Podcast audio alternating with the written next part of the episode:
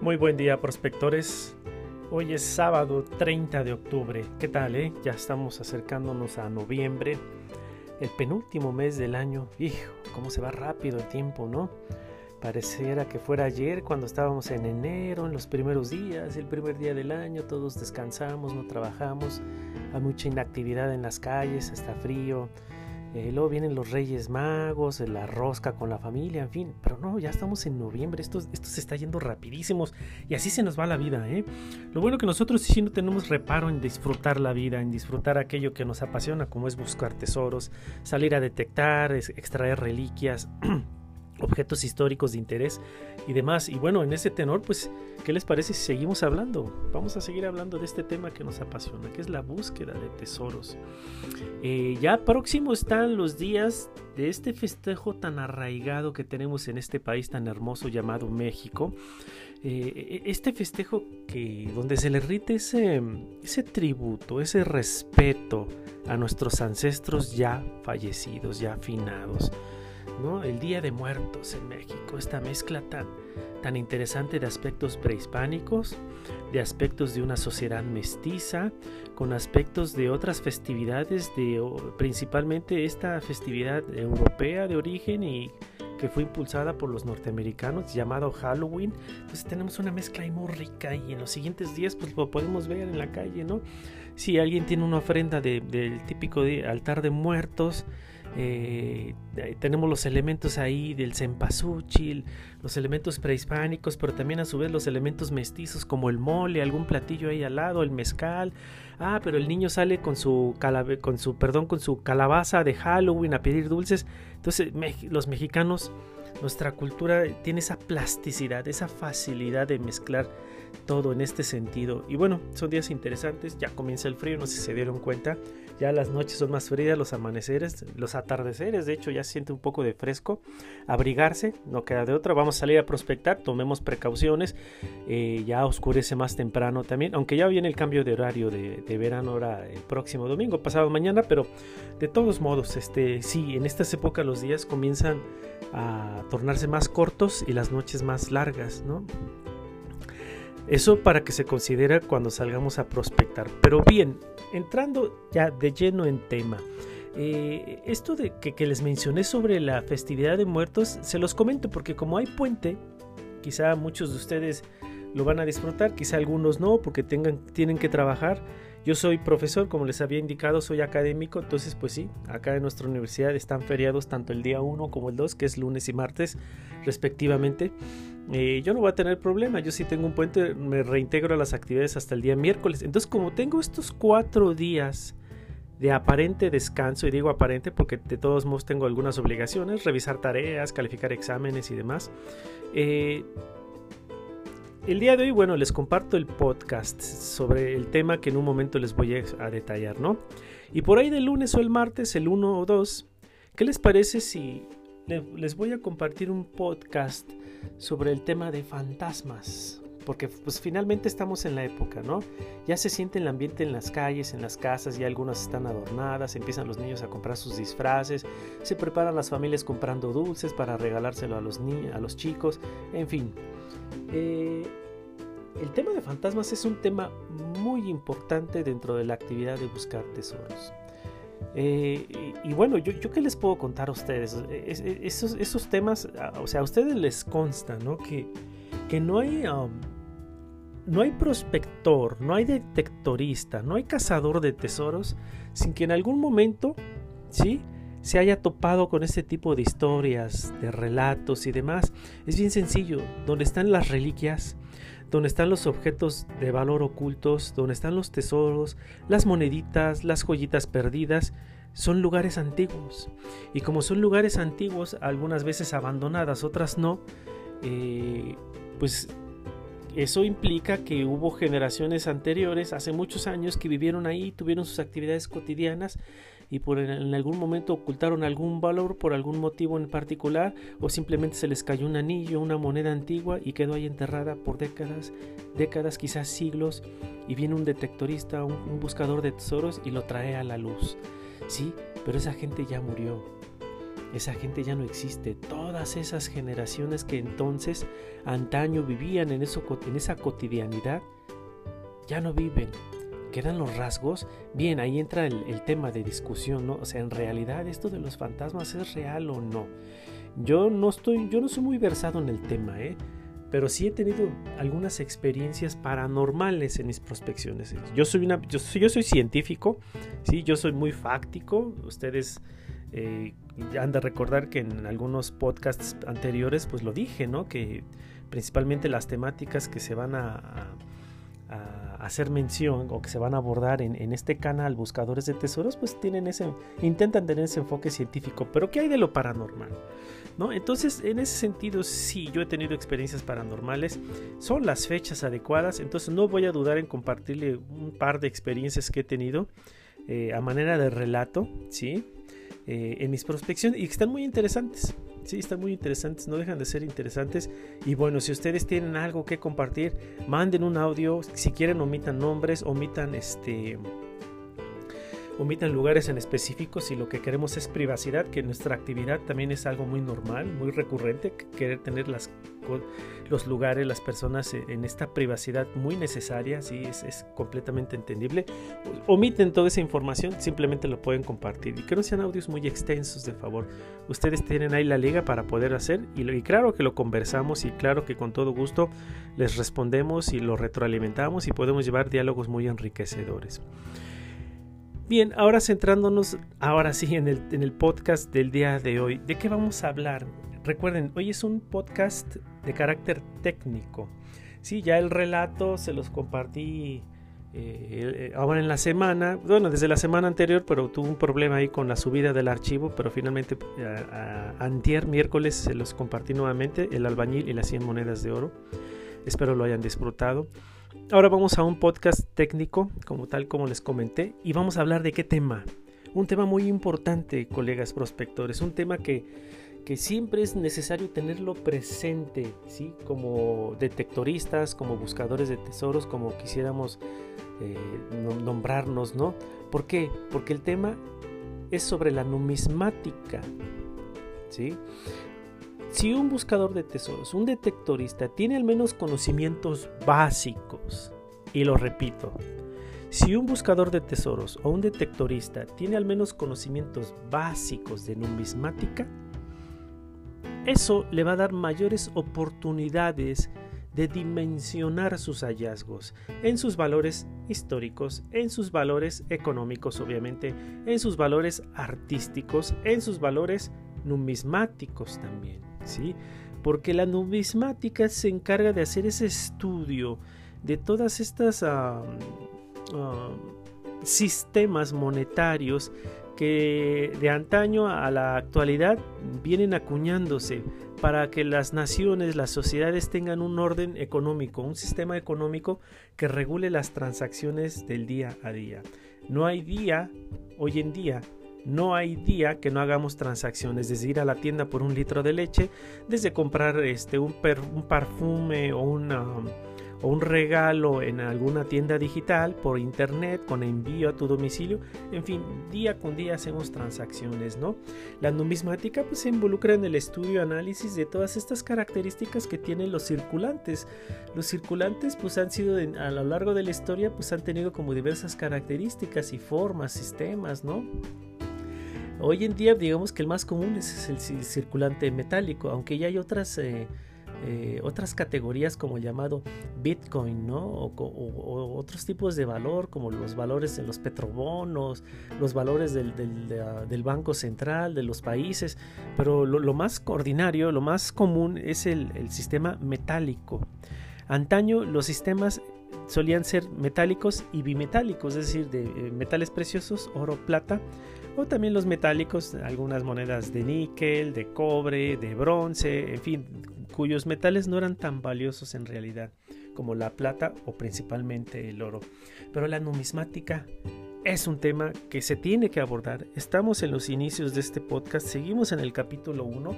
Entonces son temas que, de entrada considero yo de, de vital importancia porque aquel buscador de tesoros o detectorista que no tiene ni siquiera las bases mínimas de lo que es la numismática, es una persona que fácilmente puede ser engañada, fácilmente puede ser manipulada, fácilmente puede dejar ir un valor que a lo mejor no dimensiona que localizó, ¿sí? Y que puede tener un valor económico considerable frente a sí. Si no quieren considerar el valor eh, histórico, numismático, cultural, ya como lo mencioné, ¿no? Entonces, yo en este artículo que escribí hace algunos años, yo intento dar un abordaje somero, pero al menos general y útil en la información. Yo no soy numismático, yo no soy un experto en numismática, pero considero que tengo las bases mínimas de lo que es esta, el estudio de los circulantes, ¿no? Y bueno, ese es el, objetivo del artículo del día de hoy, del podcast, perdón. Y si no tienen problema, ¿qué les parece si comenzamos? Entonces, adelante y los escucho en un momento.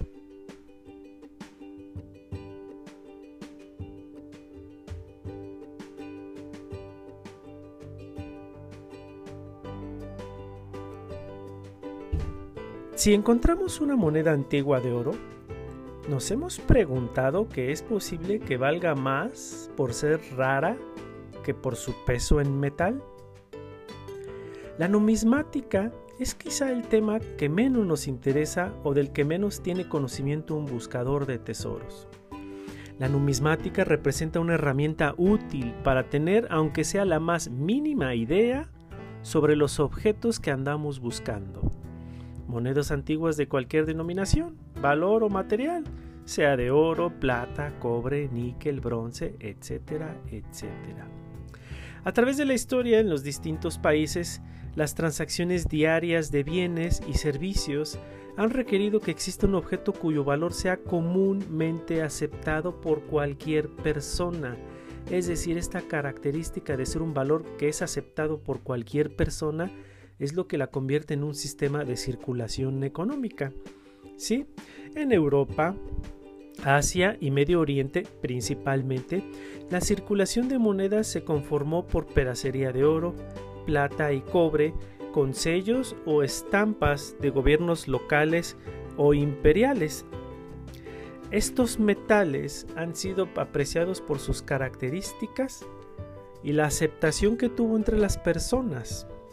De esta forma nació el llamado circulante, que terminó desarrollando y simplificando los antiguos sistemas económicos imperiales.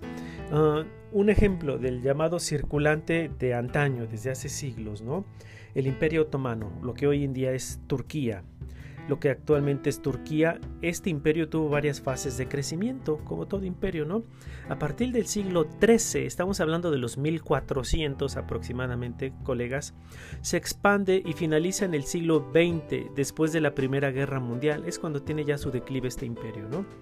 Su poder político influyó a gran parte de Europa y España particularmente. El dinar, escuchen bien, es una palabra de origen otomano, de origen pues este, musulmán. ¿no? El dinar, que es el circulante turco, tuvo apogeo y uso constante en África del Norte o el llamado Magreb y en la Europa balcánica principalmente, porque era mucho el área de influencia que tenía el Imperio Otomano.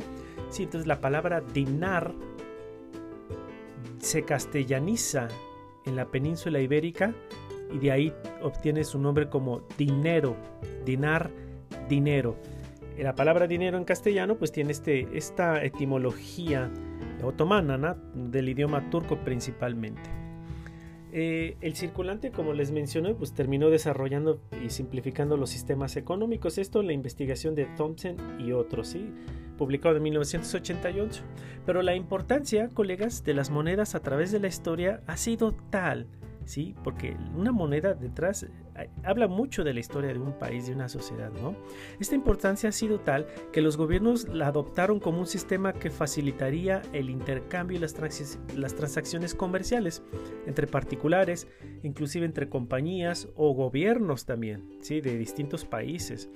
Hoy día, no hay país alguno que no posea un medio circulante o una moneda nacional como medio de intercambio. Hoy en día, con estas nuevas tecnologías, ¿sí? con los avances en, los conocimientos de la economía, la metalurgia y demás, hoy en día no hay un solo país, colegas prospectores, que no tenga una moneda acuñada en su sistema económico. Solo como referencia cultural. Eh, en la, la palabra dinar, que viene del imperio otomano, ¿sí? ¿De qué manera mm, se introduce en el lenguaje castellano de la España? Recuerden que pues, eh, los españoles fueron dominados 800 años aproximadamente, ¿sí? Bueno, los españoles como tal no, digamos que algunas zonas de la península ibérica, porque antes no era España, era como un conjunto de reinos, ¿no? Principados, y, que eh, principalmente el sur, de lo que hoy es el sur de España, fueron ocupados por los otomanos, ¿sí? Eh, la palabra dinar ya entonces ya existía. Perdón, no recuerdo bien el dato si fueron los otomanos, pero finalmente fueron ocupados por eh, personas de origen árabe, ¿no? Musulmanes. Eh, entonces la palabra dinar entonces ya existía y es así cuando se modifica y se castellaniza a la palabra dinero. Esto de acuerdo a la investigación de Cook, publicada en 1970. Pero en sí, ¿qué es la numismática? Que ese es el tema principal de nuestro podcast del día de hoy, ¿no? Cabe mencionar que existen dos vertientes en la actualidad de la numismática, para ir como aclarando qué es esto de la numismática, ¿no? De acuerdo al concepto de la numismática clásica, ¿sí? La numismática es una ciencia auxiliar de la arqueología.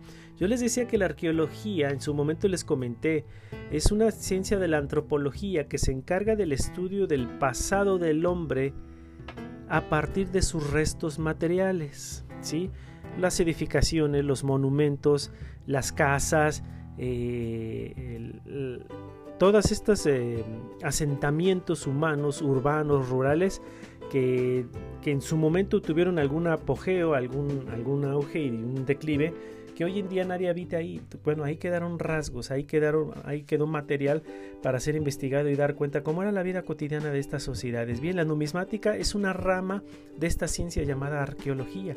Sí, ¿por qué? Porque finalmente la numismática, tenemos frente a nosotros una macoquina. ¿Sí? Estamos de acuerdo que esa circulación ya no existe, ese circulante ya no tiene algún valor. O sea, yo no voy a ir con una macoquina a una tienda a querer comprar una prenda o algún objeto, ¿sí? Algún artículo. No, no, no.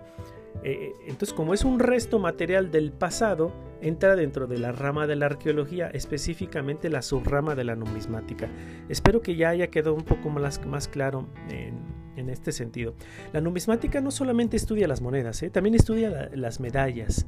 Porque las medallas también hablan mucho de, alguna época, de alguna cultura en particular. Pueden ser religiosas, pueden ser del gobierno, pueden ser cívicas, pueden ser con algún trasfondo simbólico particular, pueden ser eh, medallas con eh, este, incluso utilizadas en rituales eh, místicos, religiosos, en fin la numismática se encarga de, todo este, todo este estudio, que es muy interesante. Dicha rama de la arqueología, es decir, la numismática, es una herramienta útil para la comprensión de la historia económica de los pueblos o naciones tú quieres comprender la historia de las naciones, revisa, échate un clavado a su numismática y ahí te vas a dar cuenta cómo se vino conformando ese país en su pasado, ¿no? Y esto te permite ahondar desde, en, otras ramas como la política, la geografía y la religión, de acuerdo a la, a la publicación de Fuentes y Vázquez de 1998. La numismática no solamente te habla de un pasado histórico de ese país, también te habla de su política, su geografía, su religión, etcétera, etcétera. Bien, de acuerdo a los expertos, colegas prospectores, la arqueología otorga gran importancia a la numismática en el sentido que en una simple moneda antigua, y digo simple entrecomillado, ¿eh?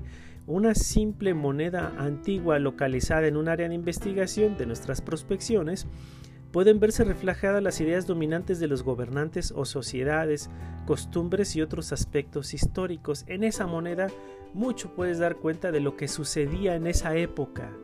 Si hoy en día se ha estado circulando de que va a aparecer el, va, se va a emitir el nuevo billete de 50 pesos que tiene en una de sus caras tiene el motivo del famoso ajolote, que es una especie endémica de, del Valle de México, cuando antaño tenía su lago, sí, hoy en día quedan algunos, eh, algunos, eh, algunos, algunos animalitos llamados ajolotes, sí, que asentados ahí en los canales de Xochimilco, aunque están en peligro de extinción, bueno, este motivo tan natural de una especie tan endémica y reconocida a nivel internacional lo lleva a estamparlo en un billete nuevo que va a salir al circulante dentro de poco. ¿Sí? Entonces, cuando tú ves un billete, cuando ves una moneda y observas a detalle, tú das cuenta lo que en ese momento imperaba, lo que era importante para esa sociedad. Esto en el caso de billetes o de monedas o de medallas. Acuérdense que la numismática también le entra a estos temas, ¿no? Eh, la numismática se encuentra también íntimamente ligada a las disciplinas como la epigrafía, la paleografía, la simbología, la iconología y la historia del arte. Para que vean de lo que hay detrás de una simple moneda, nuevamente entre comillas la palabra simple, tú podrás encontrar una moneda de la década de níquel de la década de los 80 del siglo XX y bueno, no tiene algún valor importante, ¿no? Bueno, es que no sabes todo lo que hay detrás en sus aspectos epigráficos, paleográficos, simbológicos, iconológicos, de la historia del arte, del contexto cultural, geográfico, político de esa época en ese país. Por eso son motivo de colección. No sé si ahora ya va quedando más claro por qué muchas personas deciden coleccionar este, las monedas, ¿no? De entrarle a este tema con mayor profundidad de la llamada numismática. Todas estas ramas que mencioné hace un momento de estudio se involucran para analizar en una moneda antigua todo un antecedente y situación histórico-cultural de una sociedad. Esto de acuerdo a la, a la publicación de Paz en 1984. Bien, esta numismática clásica que les estoy mencionando se divide a su vez en dos categorías colegas prospectores, para que nos vaya quedando muy claro. Número uno, primer categoría, numismática clásica, teórica o doctrinal. Es la clásica, la de la escuela clásica. Aún en el estudio de la circulación monetaria, la nomenclatura, la clasificación y otras generalidades, ¿sí? Número dos, el otro tipo de numismática clásica es la numismática clásica histórica y descriptiva. Esta se involucra en el estudio del papel que ha jugado la moneda en las distintas sociedades del mundo clasifica y describe sus distintas formas, grafías artísticas, metales y demás. Entonces, dentro de esta categoría de la numismática clásica tenemos la numismática clásica teórica doctrinal y la numismática clásica histórica y descriptiva. ¿Qué tal? Es decir, no solamente es el, punto andar ahí en los caminos reales buscando macoquinas y, ocho reales y todas estas monedas, hay que también conocer un poquito de los trasfondos eh, técnicos, científicos que hay detrás de estas categorías económicas, ¿no? No está de más siempre estar, tener mayor información, porque entre mayor informados estemos, yo, soy, yo siempre he sido de la idea que entre mayor informados estemos, mayores posibilidades vamos a tener de tener éxito, ¿sí? Colegas, bien, por otro lado, ¿eh? la numismática moderna, Sí, eh, que esta es otra categoría. Ya, ya mencionamos la numismática clásica. Ahora la otra categoría es la numismática moderna. Esta no solo estudia monedas de distintos materiales y denominaciones, sino también analiza otro tipo de valores económicos. No se limita a monedas y medallas. También otro tipo de valores económicos como lo son los cheques.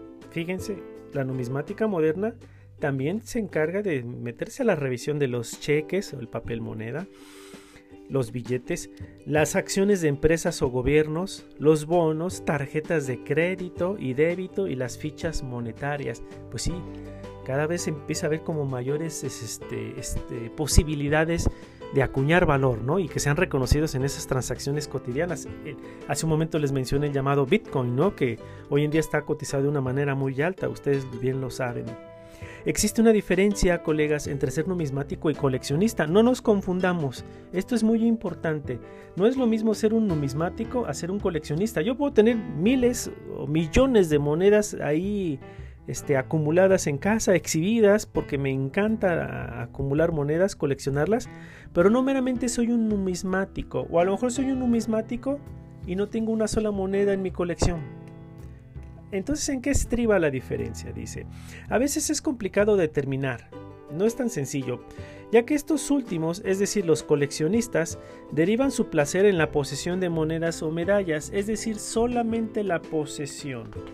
Puede haber numismáticos y coleccionistas a la vez también, pero los numismáticos, y que quede claro, los numismáticos dirigen su atención en la adquisición de los conocimientos de esta rama de la arqueología.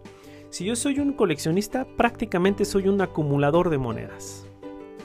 Si soy un numismático, puedo ser acumulador de, de monedas, perdón, o, o no puedo acumularlas, pero yo me especializo en todas estas ramas que la iconografía, que la paleografía, que la historia del arte. Yo me especializo mucho y conozco, me, me instruyo, ¿sí? me documento al respecto. Eso es ser un numismático. El coleccionista solamente las tiene allí. Hay coleccionistas y numismáticos. Tengo cientos, miles de monedas quizá y además soy numismático. Eso es como que la, el escenario ideal, ¿no? Que, pudiera ser dentro de este aspecto de la numismática. En México, la, numismática tiene un desarrollo considerable. ¿eh? ¿Por qué? Por razones históricas, ya que eh, ha habido muchos eventos históricos que nos han conformado. En el primer podcast de este canal yo hablé del porqué de la existencia de tesoros en México. Bien, aquí se está reforzando esta, esta, esta cuestión. Ha habido tesoros a lo largo del país. Ustedes los invito a escuchar ese, ese podcast en particular de la, la existencia de tesoros en México. Ahí se habla durante esta cronología de estas fechas mm, muy importantes en la historia de nuestro país.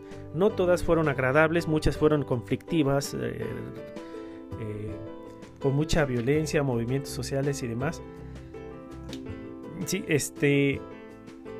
Y en ese podcast yo hago esas, yo hago esas categorías y entonces determino por qué hay tesoros ¿no? en nuestra historia del país. Bueno, entonces por estas razones históricas, por estos periodos que se enfatizan en ese audio, ¿sí? es por eso que nosotros, nuestra numismática mexicana tiene un desarrollo muy interesante, muy amplio y que es, además es muy este, reconocido a nivel internacional.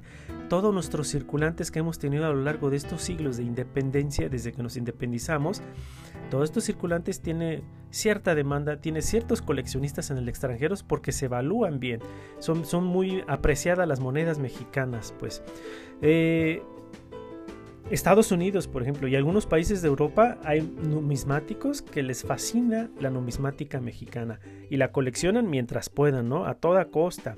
La demanda de monedas antiguas y raras mexicanas es amplia debido a dos aspectos entonces, ¿por qué? Ya lo mencioné, la calidad de los materiales. Por ejemplo, los materiales preciosos, la plata es de muy buena calidad, el oro es de la primerísima calidad. En México hemos tenido vetas de oro y tenemos en Guerrero, en Tasco, en varias zonas, en el norte, también en Sonora me parece. Eh, y, el oro es de buena calidad y es reconocido a nivel internacional. Aparte de que los materiales son finos, ¿sí? Son de buena calidad, de buena acuñación y además son muy artísticos. ¿Sí? Ese es el otro punto por cual se demanda mucho la numismática mexicana en el extranjero, porque los, los, los motivos artísticos estampados en nuestras monedas son muy estéticos, muy equilibrados y eso pues, le gusta a los coleccionistas y los numismáticos a tal grado que pues lo quieren tener en su colección privada, ¿no? Porque ellos sí le dan esa apreciación. Esto de acuerdo, y no solamente lo digo yo, ¿eh? esto también lo dicen Butry, Hobart y Cross en su publicación de 1989. Ellos mismos asumen esta, esta gran valía que tiene nuestra numismática nacional.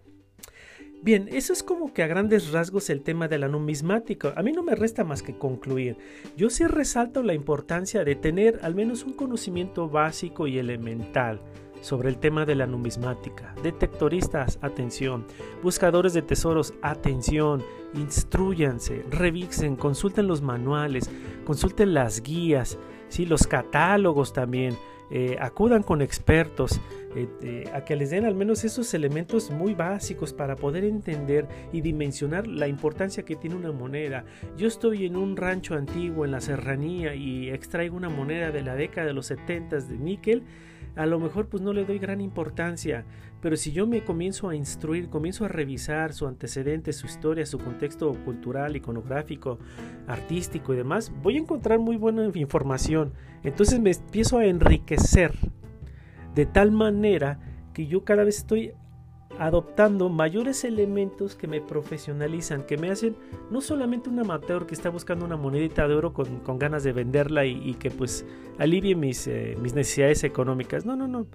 ¿Qué tal si estoy encontrando unos hallazgos históricos muy interesantes?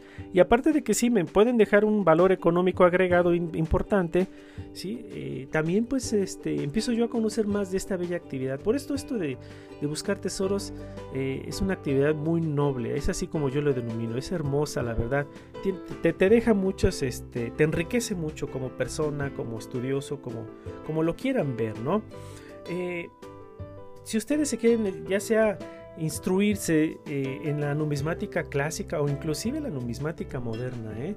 Mientras mejor estemos entendidos de todas las disciplinas que rodean a la búsqueda y localización de tesoros, mejor serán nuestros resultados en las investigaciones que decidamos llevar a cabo. Se insiste en este tema.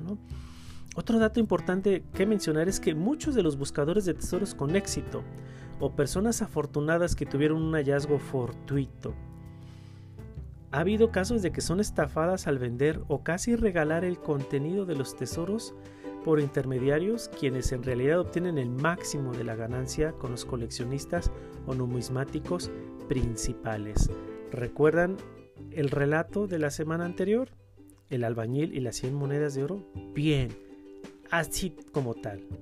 como lo acabo de mencionar, así como tal, este albañil fue estafado por la ignorancia. Obviamente, bueno, su situación era algo extraordinaria también en realidad, si ustedes siguieron ese podcast.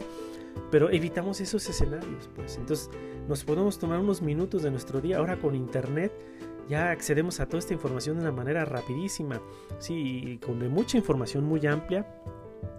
Y eso nos da mayores elementos para dimensionar bien cuando hallamos algo, ¿no?